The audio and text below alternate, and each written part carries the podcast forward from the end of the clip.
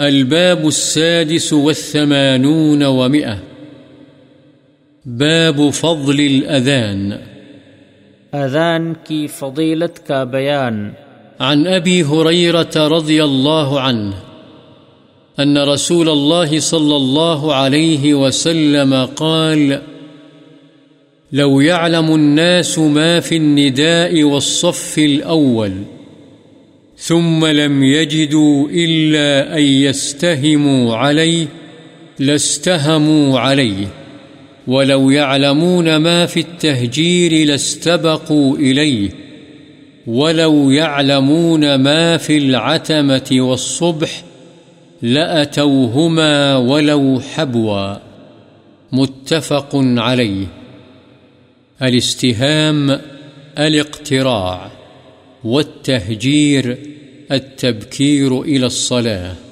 حضرت ابو حریرہ رضی اللہ عنہ سے روایت ہے رسول اللہ صلی اللہ علیہ وسلم نے فرمایا، اگر لوگ اس فضیلت کو جان لیں جو اذان دینے اور پہلی صف میں ہے، پھر وہ اس پر قرآ اندازی کے بغیر کوئی چارہ نہ پائیں، تو یقیناً وہ اس پر قرآ اندازی کریں اور اگر وہ جان لیں کہ اول وقت آنے میں کیا فضیلت ہے، تو وہ ضرور دوڑ دوڑ کر اس میں آئیں۔ اور اگر وہ جان لیں کہ عشاء اور فجر کی نماز کی کتنی فضیلت ہے، تو وہ ضرور اس میں شریک ہوں، اگرچہ انہیں گھسٹ گھسٹ کر آنا پڑے۔ بخاری و مسلم۔ وعن معاوية رضي الله عنه قال، سمعت رسول الله صلى الله عليه وسلم يقول، المؤذنون أطول الناس أعناقا يوم القيامة. رواه مسلم. حضرت معاویہ رضی اللہ عنہ سے روایت ہے کہ میں نے رسول اللہ صلی اللہ علیہ وسلم کو فرماتے ہوئے سنا، اذان دینے والے قیامت کے دن دیگر تمام لوگوں سے لمبی گردن والے ہوں گے۔ مسلم۔ وعن عبد الله بن عبد الرحمن بن أبي صعصعة أن أبا سعيد الخدري رضي الله عنه قال له إني أراك تحب الغنم والبادية فإذا كنت في غنمك أو باديتك فأذنت للصلاة فارفع صوتك بالنداء فإنه لا يسمع مدى صوت المؤذن جن ولا إنس ولا شيء إلا شهد له يوم القيامة قال أبو سعيد سمعته من رسول الله صلى الله عليه وسلم. رواه البخاري حضرت عبداللہ بن عبد الرحمن بن ابی صعصعہ روایت کرتے ہیں کہ حضرت ابو سعید خدری رضی اللہ عنہ نے ان سے کہا، میں تمہیں دیکھتا ہوں کہ تم بکریوں اور جنگل کو پسند کرتے ہو۔ بس جب تم اپنی بکریوں یا جنگل میں ہو اور نماز کے لیے اذان کہو، تو اذان میں اپنی آواز کو اونچا کیا کرو۔ اس لیے کہ معذن کی آواز کو آخری حد تک جو جن، انسان اور کوئی اور چیز سنتی ہے، قیامت والے دن وہ اس کے لیے گواہی دے گی۔ حضرت ابو سعید رضی اللہ عنہ نے فرمایا میں نے یہ بات رسول اللہ صلی اللہ علیہ وسلم سے سنی ہے۔ بخاری۔ وعن أبي هريرة رضي الله عنه قال قال رسول الله صلى الله عليه وسلم إذا نودي بالصلاة أدبر الشيطان وله ضراط حتى لا يسمع التأذين فإذا قضي النداء أقبل حتى إذا ثوب للصلاة أدبر حتى إذا قضي التثويب أقبل حتى يخطر بين المرء ونفسه يقول اذكر كذا واذكر كذا لما لم يذكر من قبل حتى يظل الرجل ما يدري كم صلى. متفق عليه. التثويب، الإقامة. حضرت ابو حریرہ رضی اللہ عنہ سے روایت ہے، رسول اللہ صلی اللہ علیہ وسلم نے فرمایا، جب نماز کے لیے اذان دی جاتی ہے، تو شیطان پادتا ہوا پیٹ پھیر کر بھاگتا ہے۔ تاکہ اذان کی آواز نہ سنے اور جب اذان پوری ہو جاتی ہے تو واپس آ جاتا ہے۔ یہاں تک کہ جب تکبیر کہی جاتی ہے تو پھر پیٹھ پھیر کر چلا جاتا ہے۔ پھر جب تکبیر پوری ہو جاتی ہے تو پھر آ جاتا ہے۔ حتیٰ کہ آدمی اور اس کے نفس کے درمیان وسوسے ڈالتا ہے۔ کہتا ہے، فلاں چیز یاد کر۔ فلاں چیز یاد کر، وہ چیزیں جو اس سے پہلے اسے یاد نہ تھیں۔ یہاں تک کہ آدمی کا حال یہ ہو جاتا ہے کہ اسے پتہ نہیں چلتا کہ اس نے کتنی رکعت نماز پڑھی ہے۔ بخاری و مسلم۔ وعن عبد الله بن عمرو بن العاص رضي الله عنهما أنه سمع رسول الله صلى الله عليه وسلم يقول، إذا سمعتم النداء فقولوا مثل ما يقول، ثم صلوا علي، فإنه من صلى علي صلاة صلى الله عليه بها عشرا، ثم سلوا الله لي الوسيلة.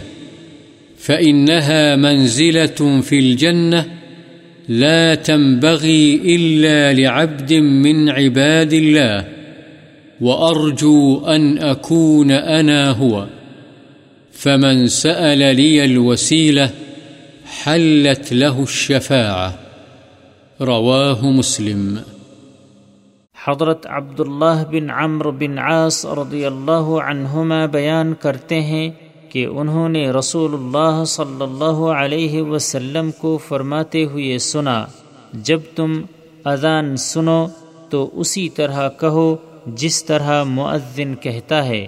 پھر مجھ پر درود پڑھو، اس لیے کہ جو شخص مجھ پر ایک مرتبہ درود پڑھتا ہے، اللہ تعالی اس پر دس رحمتیں نازل فرماتا ہے۔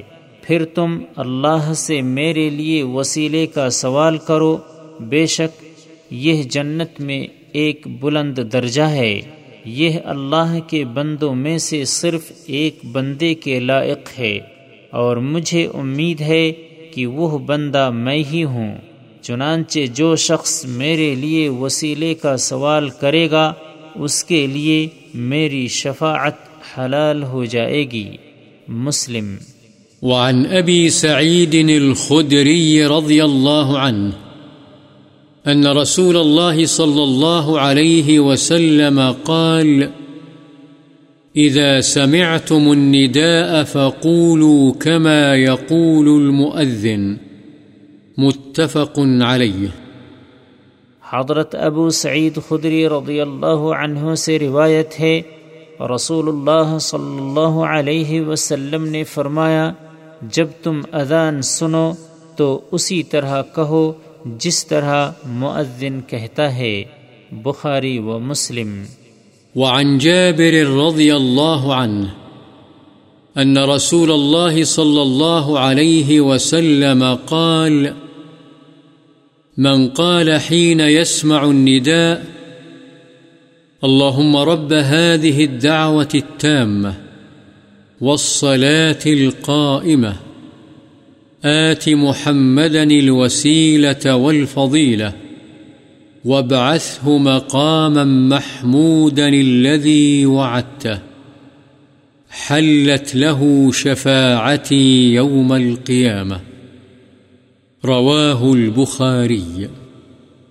حضرت جابر رضی اللہ عنہ سے روایت ہے رسول اللہ صلی اللہ علیہ وسلم نے فرمایا، جو شخص اذان سن کر یہ کہے اللهم رب هذه الدعوة التامة والصلاة القائمة آت محمدا الوسيلة والفضيلة وابعثه مقاما محمودا الذي وعدته یعنی اے اللہ اس کامل دعوت اور قائم ہونے والی نماز کے مالک محمد صلی اللہ علیہ وسلم کو وسیلہ اور فضیلت عطا فرما اور انہیں اس مقام محمود پر فائز فرما جس کا تو نے ان سے وعدہ کیا ہے۔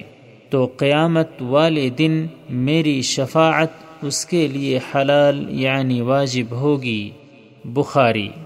وعن سعد بن ابی وقاص رضی اللہ عنہ عن النبي صلى الله عليه وسلم أنه قال، من قال حين يسمع المؤذن، أشهد أن لا إله إلا الله وحده لا شريك له، وأن محمدا عبده ورسوله، رضيت بالله ربا. وبمحمد رسولا وبالإسلام دينا غفر له ذنبه. رواه مسلم. حضرت سعد بن ابی وقاص رضی اللہ عنہ سے روایت ہے کہ نبی اکرم صلی اللہ علیہ وسلم نے فرمایا، جس شخص نے اذان سن کر کہا اشہد اللہ الہ الا اللہ وحدہ لا شریک لہ وأن محمدا عبده ورسوله. رضيت بالله ربا وبمحمد رسولا وبالإسلام دينا. یعنی میں گواہی دیتا ہوں کہ اللہ کے سوا کوئی معبود نہیں، وہ اکیلا ہے، اس کا کوئی شریک نہیں۔ اور یہ کہ محمد صلی اللہ علیہ وسلم اس کے بندے اور رسول ہیں۔ میں اللہ کے رب ہونے پر، محمد صلی اللہ علیہ وسلم کے رسول ہونے پر اور اسلام کے دین ہونے پر راضی ہوں۔ تو اس کے گناہ معاف کر دیے جاتے ہیں۔ مسلم۔ وعن انس رضی اللہ عنہ قال قال رسول الله صلى الله عليه وسلم، الدعاء لا يرد بين الأذان والإقامة. رواه أبو داود والترمذي وقال حديث حسن. حضرت انس رضی اللہ عنہ سے روایت ہے، رسول اللہ صلی اللہ علیہ وسلم نے فرمایا اذان اور تکبیر کے درمیان کی گئی دعا رد نہیں کی جاتی۔ اس روایت کو ابو داود اور ترمزی نے روایت کیا ہے اور امام ترمزی فرماتے ہیں، یہ حدیث حسن ہے۔